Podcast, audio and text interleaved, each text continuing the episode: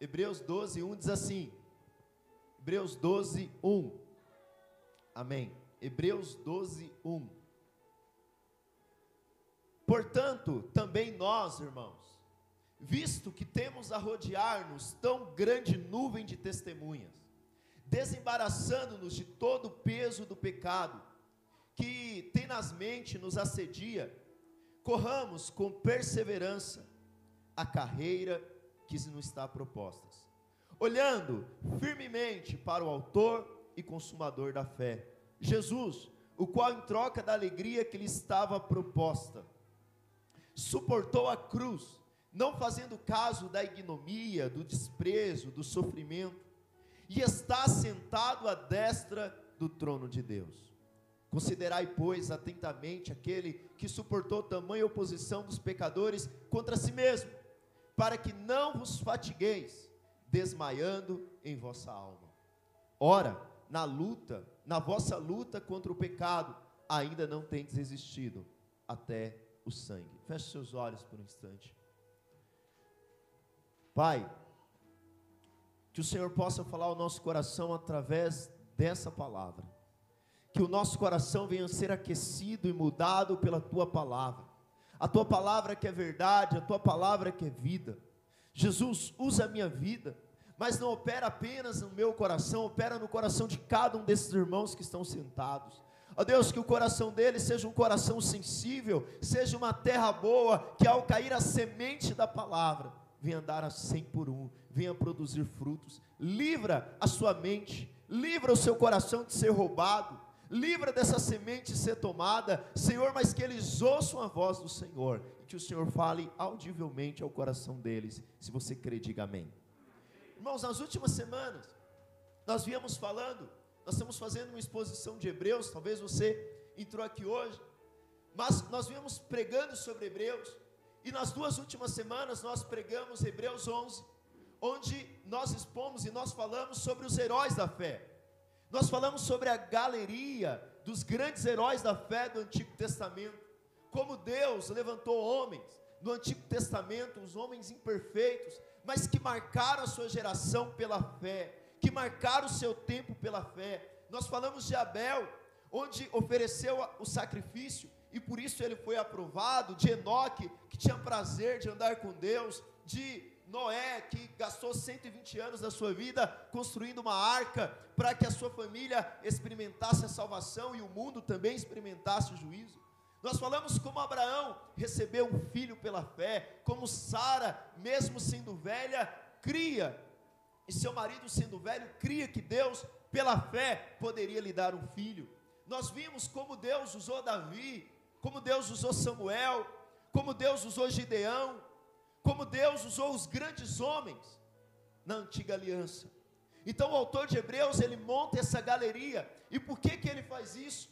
Porque aqueles irmãos que estavam recebendo aquela carta, eles estavam sofrendo perseguições, eles estavam sofrendo dificuldades, eles estavam passando por momentos difíceis, e então eles estavam pensando em voltar ao judaísmo, estavam pensando em largar a fé. Hebreus dez, vinte e cinco diz que muitos já não estavam mais frequentando a reunião da igreja, e aí ele diz, não deixais de congregar, como é costume de alguns, mas que você possa admoestar o seu irmão, quanto mais você vê que o dia se aproxima. Então ele diz, mas nós, no verso trinta e nove de Hebreus dez, ele diz assim, mas nós não somos, de Hebreus onze, nós não somos daqueles que retrocedem, nós somos daqueles que permanecem, o justo viverá pela fé. Ele também diz, sem fé é impossível agradar a Deus. Então, depois de montar toda essa galeria, por que que ele estava fazendo isso? Ele estava fazendo isso para dizer, irmãos, nós não podemos retroceder. E retroceder da onde? No capítulo doze, olha o que ele nos diz, também visto, portanto também nós, visto que temos a rodear-nos tão grande nuvem de testemunhas. Quem era essa nuvem de testemunha, irmãos? Os heróis da? Ele está dizendo, é como se você estivesse num estádio, e nesse estádio, está lá Noé, está lá Abraão, está lá Davi, as testemunhas do Antigo Testamento, que está nos vendo agora, e aqui no sentido figurado, e dizendo: eles são as testemunhas, nós estamos rodeados. Portanto agora, irmãos, olha o que ele diz: desembaraçando-nos de todo o peso do pecado que tem nas mentes e nos assedia, corramos. Olha o que ele diz, que nós devemos correr. Nós devemos correr a carreira que nos está proposta. Eu queria falar sobre a corrida da fé nessa noite. Eu quero continuar falando sobre fé, mas eu quero dizer uma coisa para você, que é uma corrida que você já está inscrito, uma corrida que você já está matriculado. Quantos aqui gostam de corrida? Eita! Quantos aqui gostam de fazer pelo menos uma caminhada? Próximo evento da igreja, eu vou fazer uma maratona da Ibave. E agora nós somos da graça, mas eu vou aplicar a lei agora. Todos os membros dessa igreja e visitantes também vão ter que participar da corrida. Mas, olha só, ele nos diz que nós temos uma corrida, nós estamos como que num estádio, e agora nós estamos inscritos numa corrida, sim ou não? E aí ele diz agora: corramos a corrida que nos foi proposta. Aqueles irmãos hebreus, o dia que eles creram em Jesus, o dia que eles nasceram de novo, eles começaram agora a participar de uma corrida. Eles começaram agora a participar de algo que eles foram chamados. Mas muitos deles estavam como que sentado à beira do caminho, muitos deles estavam desistindo, muitos deles estavam retrocedendo, irmãos. O dia que você creu em Jesus, você também entrou na corrida da fé. Pastor, e qual o lugar final dessa corrida? A Nova Jerusalém, até que Ele venha. Mas quantos de nós, em meio à pandemia, sem poder em muitos momentos congregar, quantos de nós em meio às dificuldades financeiras, ao desemprego, quantos de nós em meio a problemas no casamento, a perseguições, às dificuldades, às distrações deste mundo, nós não paramos de correr, nós não desistimos, nós não abandonamos, nós não largamos, nós não retrocedemos, nós não voltamos atrás. Quantos de nós, quantos irmãos você conhece que já desanimaram da corrida da fé? Quantos aqui conhece alguém que começou na igreja, empolgado, bem, e desistiu? Levanta a sua mão. Parou. Onde que eles estão agora? Outros já estão na fé há algum tempo, mas eles estão tão pesados, eles estão tão sobrecarregados, que eles não mais correm. Eles estão andando, outros nem andando estão mais nessa corrida em direção à Nova Jerusalém Celestial, eles estão se arrastando, outros nem se arrastando estão mais. Tem aqueles irmãos, né, que fala: eu não quero ir para o culto hoje, eu não quero ir. Certa vez, domingo de manhã, a mãe chegou para o filho e falou: filho, é hora de você ir para o culto, se arruma para você ir para o culto. Ele falou: eu não vou para o culto, aqueles irmãos não gostam de mim. Ela disse, ele disse: me dá uma razão para ir para o culto. Ela disse assim: você é crente. Ela, ele falou: me dá mais uma razão, porque você ainda não me convenceu. Ele disse: você tem a chave da igreja. Ela disse: ainda não me convenceu, me dá uma terceira razão. Você é o pastor, cara. Irmãos, quantos não estão assim, como que arrastados, vagarosos, devagar no meio do caminho, já parou faz algum tempo, assim como aqueles irmãos hebreus. Muitos estão vivendo lutos, muitos estão passando por sofrimento, e muitos já abandonaram essa carreira. Ou talvez você está aqui, você abandonou a carreira, mas você entrou aqui nessa noite porque você está disposto a voltar a correr a corrida que Jesus te escolheu para correr, que é a corrida em direção à Nova Jerusalém Celestial. Sabe, Quais atitudes nós devemos ter, irmão, segundo esse texto, para que nós possamos continuar nessa jornada, para que nós não desistamos dessa jornada, para que nós possamos dizer como aqueles irmãos: nós não somos daqueles que retrocedem. A primeira coisa é que esses heróis da fé do passado é uma prova que devemos continuar a nossa corrida. Olha o verso um. Portanto, também nós, visto que temos a nos rodear tão grande nuvem de testemunhas. Irmãos, a fé das testemunhas do Antigo Testamento nos encoraja a continuar na corrida, nos encoraja a não parar.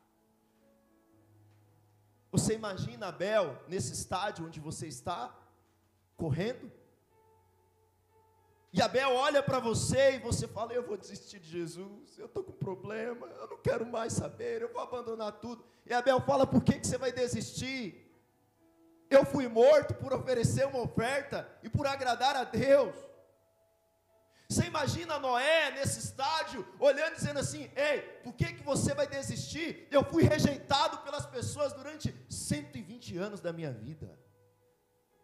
Preguei cento e vinte anos, ganhei só a minha família, mas eu fui até o final. Talvez você olhe para o seu sofrimento, e eu não quero diminuir o seu sofrimento, mas você imagina Jó? Você está querendo desistir de Jesus por causa da unha encravada que seu marido pisou. Você, marido da mulher, porque o arroz não está ficando do jeito que você gosta, por isso você está brigando com ela, e por isso você quer desistir do casamento, você quer desistir das coisas. E Jó olha para você e fala: por que que você quer desistir? Se eu perdi todos os meus filhos num só dia. Por que que você está pensando em desistir, se num só dia eu perdi todos os meus bens? Perdi todas as minhas casas, perdi todas as minhas finanças, mas eu fui até o final. Você não pode desistir dessa corrida, você precisa ir até o final com Jesus também. Quando nós olhamos para esses irmãos da antiga aliança, nós somos encorajados a continuar. A fé das testemunhas do Antigo Testamento prova que Deus não usa pessoas perfeitas, mas pessoas de fé. A Bíblia não diz: sem perfeição é impossível agradar a Deus. A Bíblia diz: sem fé é impossível agradar a Deus. Talvez você entrou aqui nessa noite e fala: pastor, eu parei de correr a vida cristã, porque eu vivo caindo no pecado. Davi fala: olha para mim, eu caí no adultério, mas eu me arrependi e Deus restaurou a minha vida. Noé olha para você e diz assim: ô, cara, depois que eu estava felizão, saí da arca, plantei ali uma, uma, uma, uma videira ali, uma vinha, cara, enchi a cara, meus filhos me viram pelado, e você está pensando em desistir por causa do seu pecado? Esses irmãos nos encorajam, porque esses irmãos não foram pessoas perfeitas, mas foram pessoas de fé. A fé das pessoas do Antigo Testamento é uma prova que durante essa corrida você não está só. Durante essa corrida, Jesus não disse assim: ó, ei, te matriculei aqui, te vejo lá na Nova Jerusalém, no meio do percurso te vira. Não, ele diz: eis que estou convosco até a consumação do século. Até a corrida terminar, ei, eu estou com você até o final, eu não te abandono. O povo de Israel, irmãos, com seus erros, com seus problemas, aquele povo nunca esteve sozinho no deserto. Aquele povo de dia tinha uma nuvem que de dia tinha uma nuvem que não deixava que eles fossem queimados pelo sol.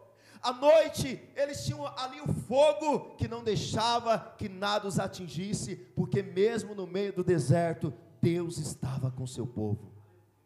A fé desses irmãos é uma prova que mesmo quando você não enxerga, mesmo quando você não vê, mesmo em tempos sombrios, Deus nunca te abandonou. Deus nunca te deixou, Deus esteve com você do começo dessa caminhada até o final. Nós podemos olhar para esses homens do Antigo Testamento e vemos que Deus não se envergonhava de ser chamado seu Deus, e de chamá-los de seu povo. Deus não se envergonha de te chamar seu povo. Deus não te abandona, mas Deus vai com você até o final. Irmãos, o que diriam esse povo do Antigo Testamento? Essa nuvem de testemunha no estádio, se abandonássemos a corrida da fé, nós que agora estamos numa aliança muito superior à aliança que eles estavam, porque na antiga aliança, eles não tinham o Espírito Santo habitando dentro deles, mas o Espírito vinha sobre eles, de acordo à necessidade. Mas agora na nova aliança, quando você creu em Jesus, o Espírito Santo se tornou um só Espírito com o teu Espírito, e agora você vive numa nova e viva aliança, num novo e vivo caminho. Se eles viveram numa aliança anterior, se eles ainda não tinham o Messias, eles apenas projetavam, quanto mais nós, que hoje temos o Espírito Santo, temos a igreja, temos os irmãos, temos a vida de Deus habitando em nós. Nós seríamos indesculpáveis se nós abandonássemos a carreira. Nós seríamos indesculpáveis se nós retrocedermos, se nós voltarmos atrás. Nós olhamos para esses irmãos e nós nos encorajamos, irmãos. A segunda coisa nessa corrida, a primeira coisa nessa corrida é que esses irmãos, quando eu olho para esses irmãos, quando eu leio as histórias da antiga aliança, esses irmãos me encorajam, esses irmãos prova que Deus não usa pessoas perfeitas, esses irmãos nos encorajam a continuar, porque Deus não abandona o seu povo. Mas tem uma coisa, que se não nos faz parar, nos faz tornar lentos. Quantos aqui já assistiram aquele filme O Peregrino? Já assistiu o filme Peregrino? Quantos aqui já leram o livro? O que, que acontece com o peregrino? Se você não assistiu, tem no YouTube, de graça, original lá, da distribuidora. O peregrino é um cristão que ele começa então a ir em direção à Nova Jerusalém, mas no começo do seu trajeto, ou durante boa parte do seu, seu trajeto, ele tem sobre as suas costas, o que o autor cita aqui em Hebreus doze, um, olha o que diz, na parte B: desembaraçando-nos do peso do pecado, que tenazmente nos assedia, corremos. Nessa corrida, irmãos, nós devemos nos livrar do peso do pecado, que nos impede de correr. O pecado é um grande fardo, que é colocado sobre nós. Muitos perguntam: pastor, qual o problema de se embriagar? Qual o problema do sexo fora do casamento? Qual o problema da mentira? Qual o problema de dizer que vai fazer e não faz? Por que que essas, qual o problema com a pornografia? Deus quer me privar de alguma coisa? Isso é uma lei, irmãos, deixa eu te falar, quando você peca, Satanás coloca um grande peso sobre as suas costas.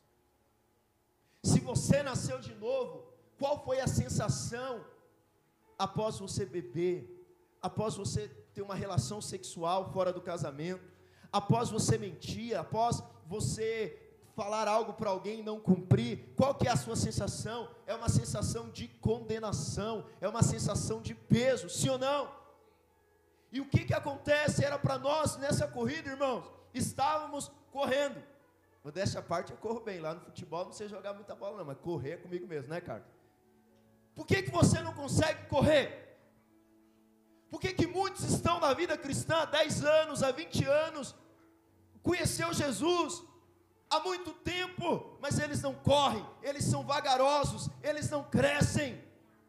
Irmãos, porque há uma grande fardo sobre as suas costas, há um grande peso sobre as suas costas. Às vezes o seu peso é o rancor de alguém que te traiu no passado, às vezes o seu peso é de alguém que te abandonou, às vezes é a falta de perdão, algo que você fez no passado, que até hoje te condena, e aí você não consegue correr a corrida da fé, mas você está apenas se arrastando. Ou talvez você parou no meio do caminho. O pecado é como um fardo que torna o nosso caminho lento e difícil.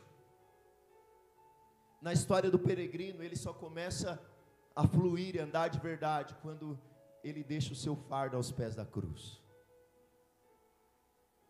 Na cruz do Calvário, Deus Pai colocou toda a sua ira sobre Jesus. Na cruz do Calvário, Jesus levou todos os nossos pecados, levou todos os nossos fardos.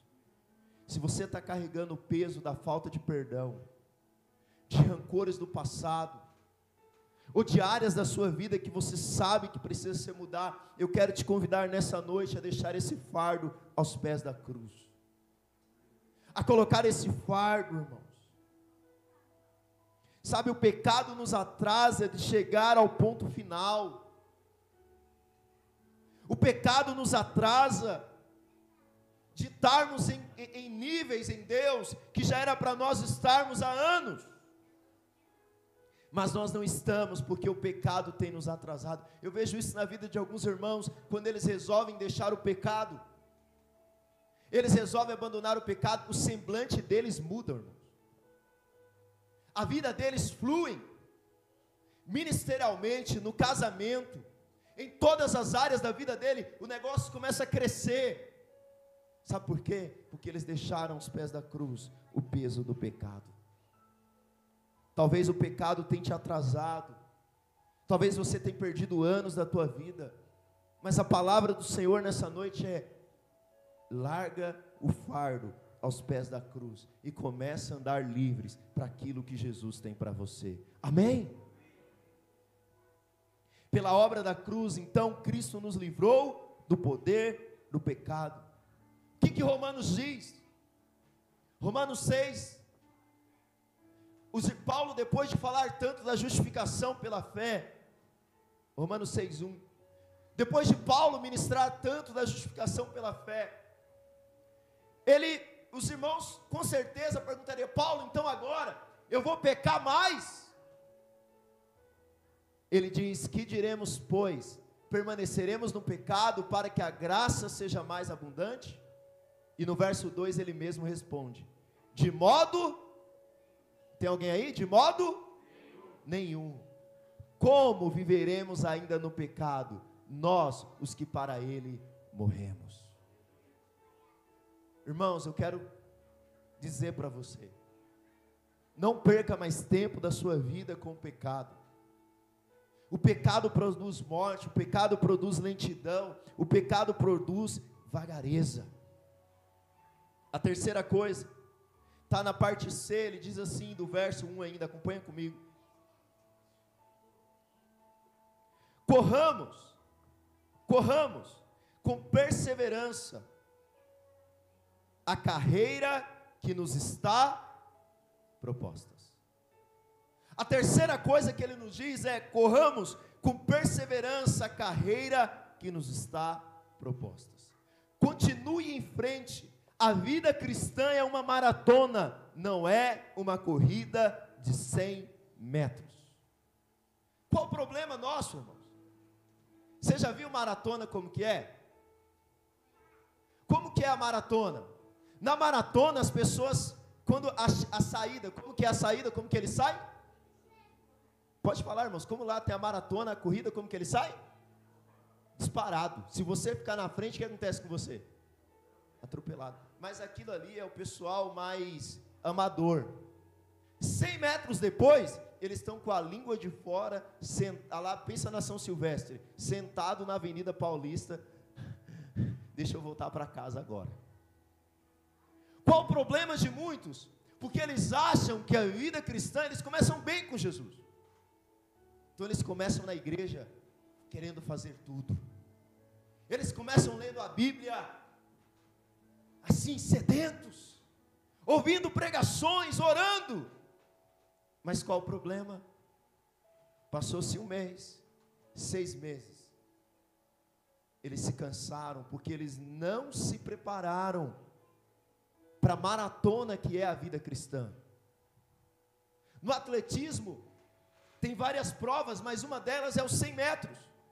Os cem metros você faz rapidamente, você faz em segundos. Mas a vida cristã não é cem metros, a vida cristã é uma maratona. Uma maratona é quarenta e dois quilômetros e meio. Cada quilômetro tem mil metros. Tem esse nome porque um grego, que era mensageiro de uma guerra, conta a lenda, que ele, ao levar a notícia para o rei, ele correu tanto, esses quarenta e dois quilômetros e meio, que após dar a mensagem, ele morreu. Irmãos, nós precisamos entender que você não está numa corrida de cem metros, você está numa corrida que é longa. Nossa corrida é longa, por isso, se prepare para uma longa jornada. Imagina que eu estou saindo da minha casa, presta atenção em mim, imagina que eu estou saindo da minha casa, a minha mãe está aqui, levanta a mão aí, mãe, aí, essa é minha mãe. A minha mãe mora aqui no Maria Cristina, um bairro vizinho. Eu moro aqui no centro de Jandira, então eu falo, eu vou para a casa da minha mãe. O que, que eu preciso levar de provisão para ir para a casa dela? Preciso me preparar para a viagem? Preciso arrumar duas malas? Agora imagina o seguinte, eu estou indo para a Bahia. E quando nós falamos que vamos para a Bahia, qual a primeira coisa que os baianos fazem, inclusive eu? Prepara aquele frango, aquela farofa. Você deu risada porque você é farofeiro também. Três malas. Se tiver vindo da Bahia para cá, é doce disso, doce daquilo e tal. Mas por que que você faz isso, irmãos? Porque você está numa longa jornada. Meu amigo Marcelo, que é lá da Paraíba, então, aí... Né, Marcelo? A, a provisão é longa. Sim ou não, irmãos? Porque você está se preparando para uma longa. Mas eu te pergunto, na sua vida cristã, a tua provisão é para cem metros? Ou tua provisão é para uma maratona?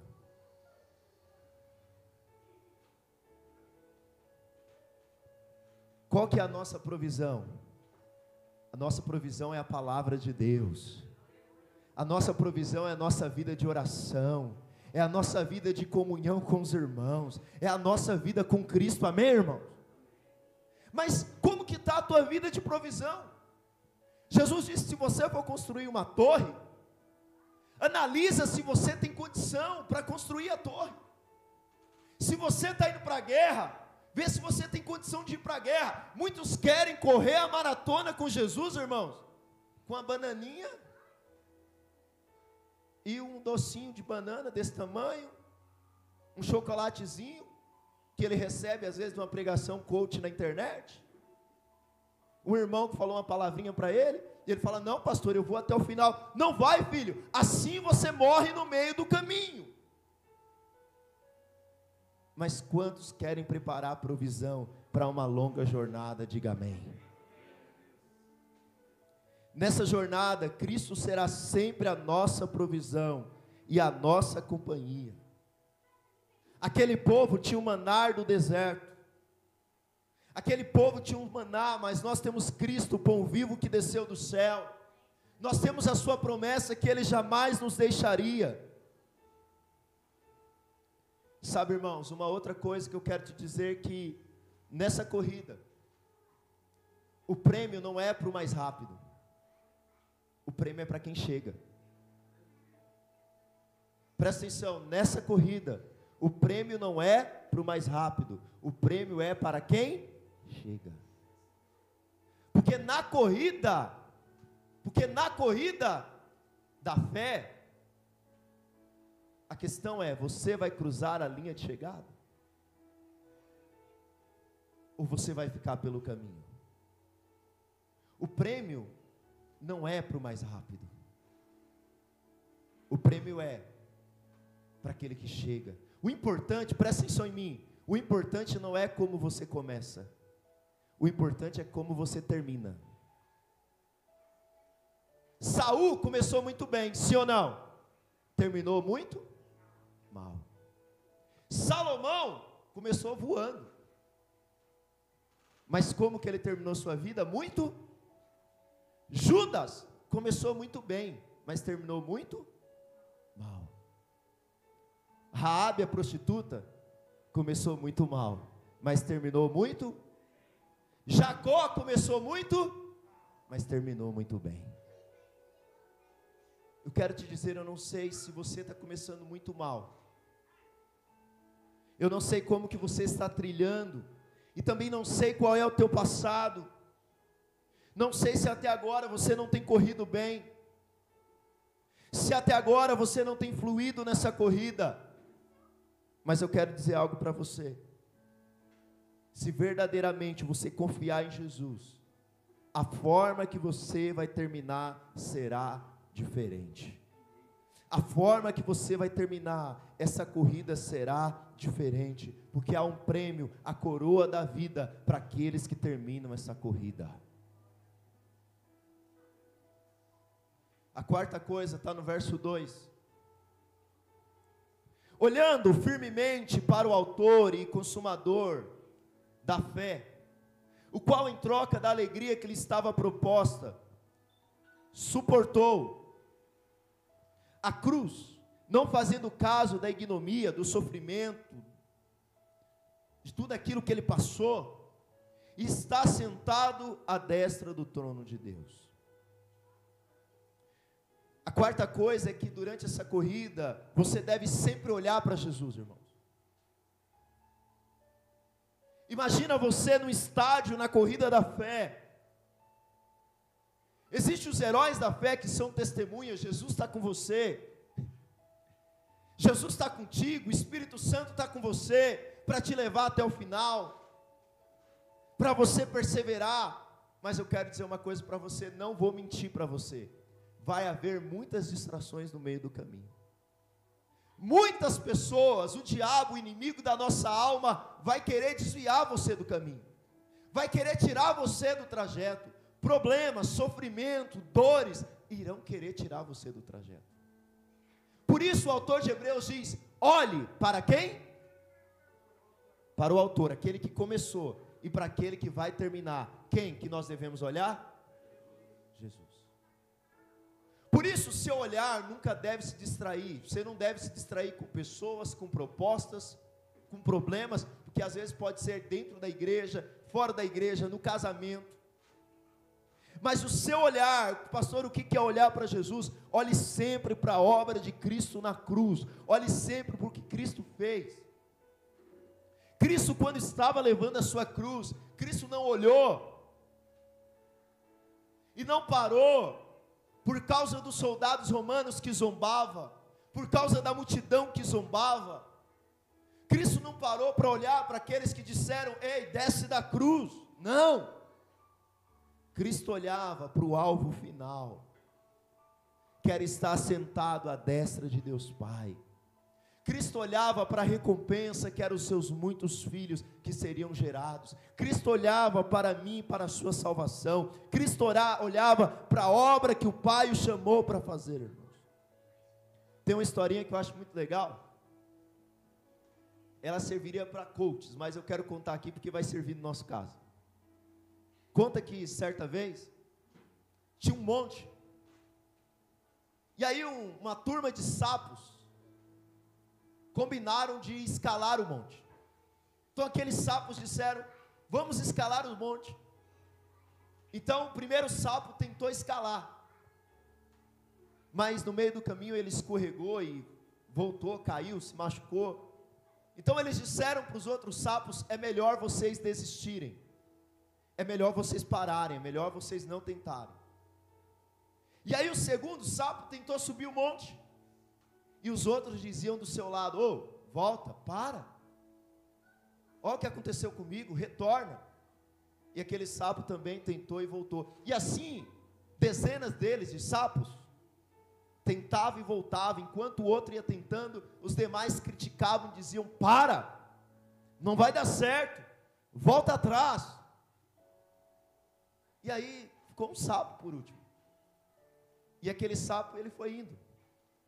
Então aquela multidão de outros sapos agora dizia, para, você vai se machucar também, desiste. Mas esse último sapo, ele escalou um monte, e ele voltou. E aí então fizeram aquela reunião, aquela festa para ele, e falaram: como que você conseguiu escalar? Qual que é o segredo? Como que você conseguia? E tudo que o sapo fazia era assim, ó.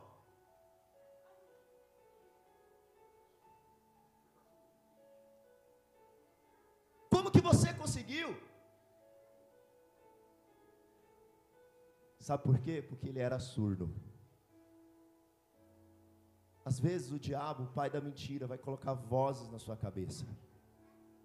Pessoas colocarão mentiras na sua vida. Mas nessa corrida, com a fé em Jesus, eu quero dizer, você precisa fechar os teus ouvidos e ouvir a voz do Espírito Santo e ir até o final no propósito que Deus tem para a sua vida. Pastor, é o meu coração. Você já viu? Já viu aquele ditado? Ouça o seu coração, já viu isso? Irmão, isso é uma mentira do diabo. Nosso coração é mau, corrompido. O nosso coração sempre vai falar para a gente parar. Nós não temos que ouvir o nosso coração. Nós temos que ouvir a voz do Espírito, que diz: continua na fé, permanece. Você tem todas as razões para desistir, mas não volte atrás. Continue olhando para Jesus. Lembre-se de que as dores do trajeto não se comparam com a alegria final, irmão. Você vai ter dor no trajeto, você vai ter problemas no trajeto, Jesus teve.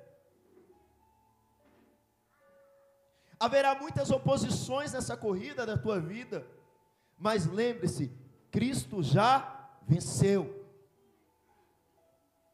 Na corrida da fé em direção à nossa habitação celestial, se nós não tivéssemos ninguém que chegasse lá, nós poderíamos ter dúvida, mas nós temos alguém que venceu, que chegou até lá.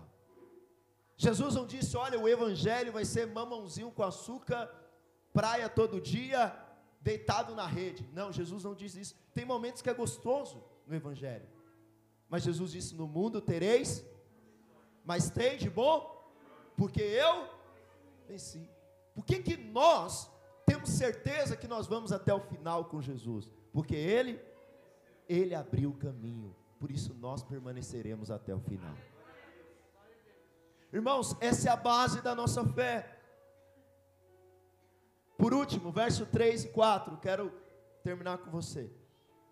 Ora, na vossa luta contra o pecado, ainda, perdão, verso três. Considerai, pois, atentamente aquele que suportou tamanha oposição dos pecadores contra si mesmo, para que não vos fatigueis, desmaiando em vossa alma. Ou seja, para que você não pare no meio do caminho. Ora, na nossa luta contra o pecado, ainda não tendes resistidos até o sangue. Tenha o sofrimento de Cristo como combustível e vá até o fim. Irmãos, nós não somos maiores que o nosso mestre. Se ele sofreu e não desistiu, nós também não podemos desistir, irmãos. O próprio Jesus disse que o servo não é maior que o seu mestre. Às vezes as pessoas falam mal de nós e o que que nós ficamos? Dodói, né? Como que pode falar de mim? Eu sou tão maravilhoso assim. Como que podem mentir a meu respeito? Espera aí, falaram mal de Jesus, sim ou não? Perseguiram a Jesus, sim ou não? Eu, eu sou melhor que Jesus? Não sou melhor que Jesus. Então, se Jesus sofreu essas resistências, nós também sofreremos. Se Jesus passou por esses problemas, nós também passaremos. Até que ponto devemos ir? Pastor, até que ponto eu devo ir com Jesus? Porque aqueles irmãos hebreus estavam perdendo seus bens, estavam perdendo suas casas, estavam perdendo seus negócios, mas no verso quatro ele diz: ora, na vossa luta contra o pecado. Lembra, o pecado de apostasia, o pecado de desistir, não tendes resistido até o sangue. Pastor, até que ponto nós devemos ir? Até mesmo arriscar a nossa própria vida. Isaías foi cerrado ao meio por causa da sua mensagem. Outros foram livres, outros não. Irmãos, nós estamos passando tempos difíceis. Mas nenhuma dessas coisas é motivos para nós largarmos a vida da igreja, ou largarmos a vida com Jesus. Precisamos resistir, até mesmo em fato de perder a própria vida. Porque nós precisamos permanecer na corrida que Cristo nos inscreveu, para nós irmos até o final. Em noventa e dois, o britânico Derek Raymond, ele se preparou quatro anos antes para a Olimpíadas de Barcelona. Então ele fez toda uma preparação, ele corria os quatrocentos metros, e ele fez toda uma preparação durante quatro anos. E quando chegou na Olimpíada, durante a sua corrida, algo aconteceu. E eu acho que isso ilustra muito o que é a nossa vida com Jesus, e o que é a nossa corrida com Jesus. Cleito, paga para mim de novo aí, por favor. Coloca para mim, ô Igor. Queria que você prestasse atenção no vídeo, irmãos.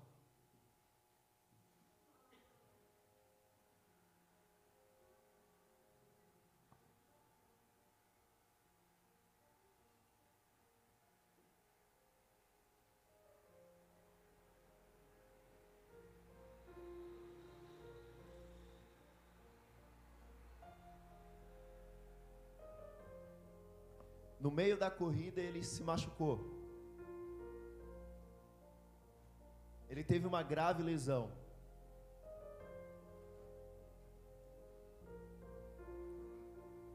Outras pessoas terminaram mais rápido que ele.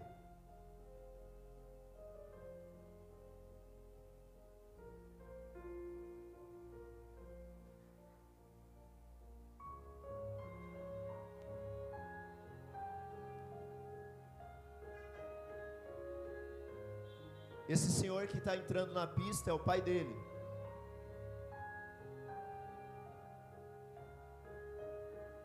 O pai dele então larga a arquibancada e invade a pista e começa a amparar ele na sua corrida.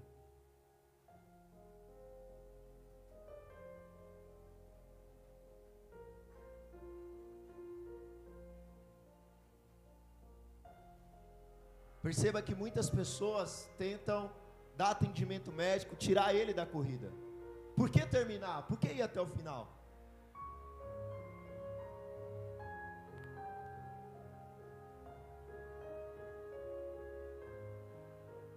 Presta atenção nas pessoas que querem tirá-lo da corrida,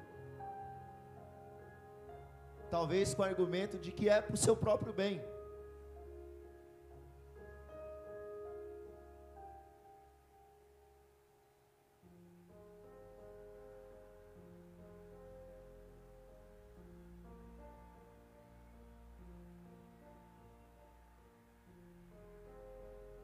Tem um momento que aparece que até ele mesmo quer sair da pista, né? E o pai coloca de volta.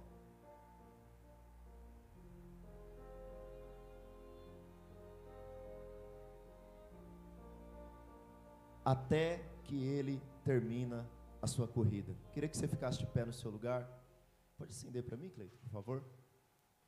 Irmãos, eu quero dizer algo para você. Os irmãos do louvor podem vir aqui. A vida cristã, então, irmãos, quero concluir dizendo que a vida cristã é uma corrida de longa duração. Essa corrida começou no dia que você nasceu de novo em Cristo Jesus. Mas a história não para por aí. Essa corrida continua com o Senhor ao nosso lado.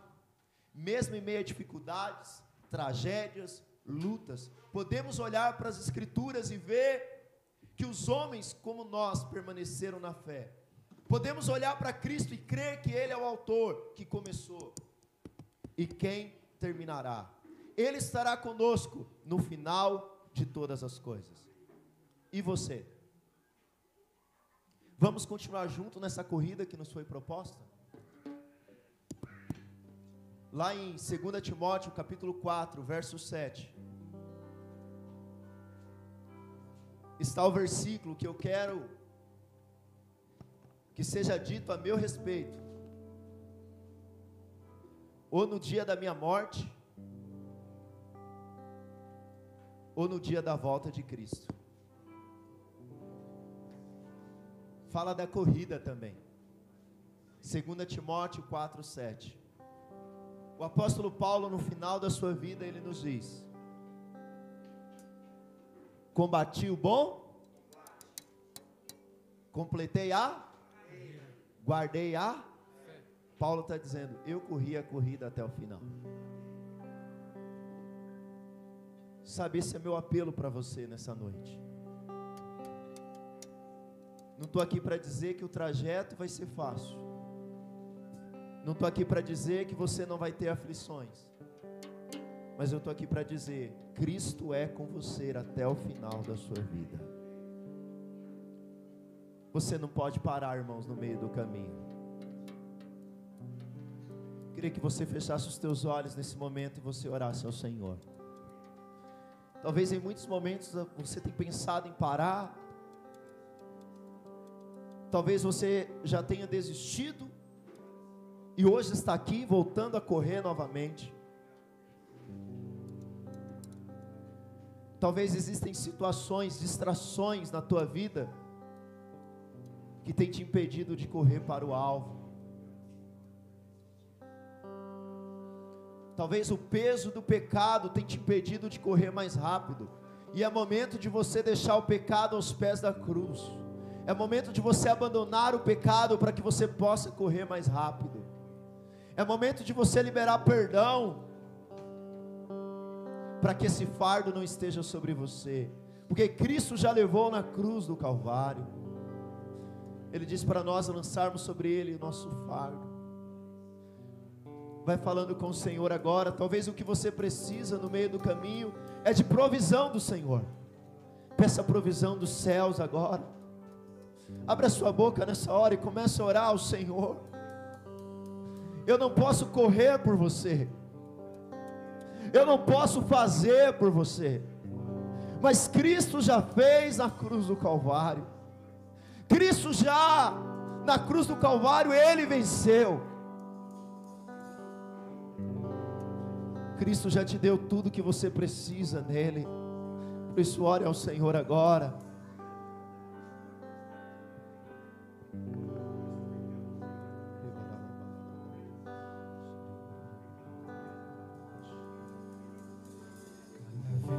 Que a minha fé é provada, tu me dás a chance de crescer um pouco mais. As montanhas e vales, desertos e mares que atravesso me levam pra perto de ti. Minhas provações não são maiores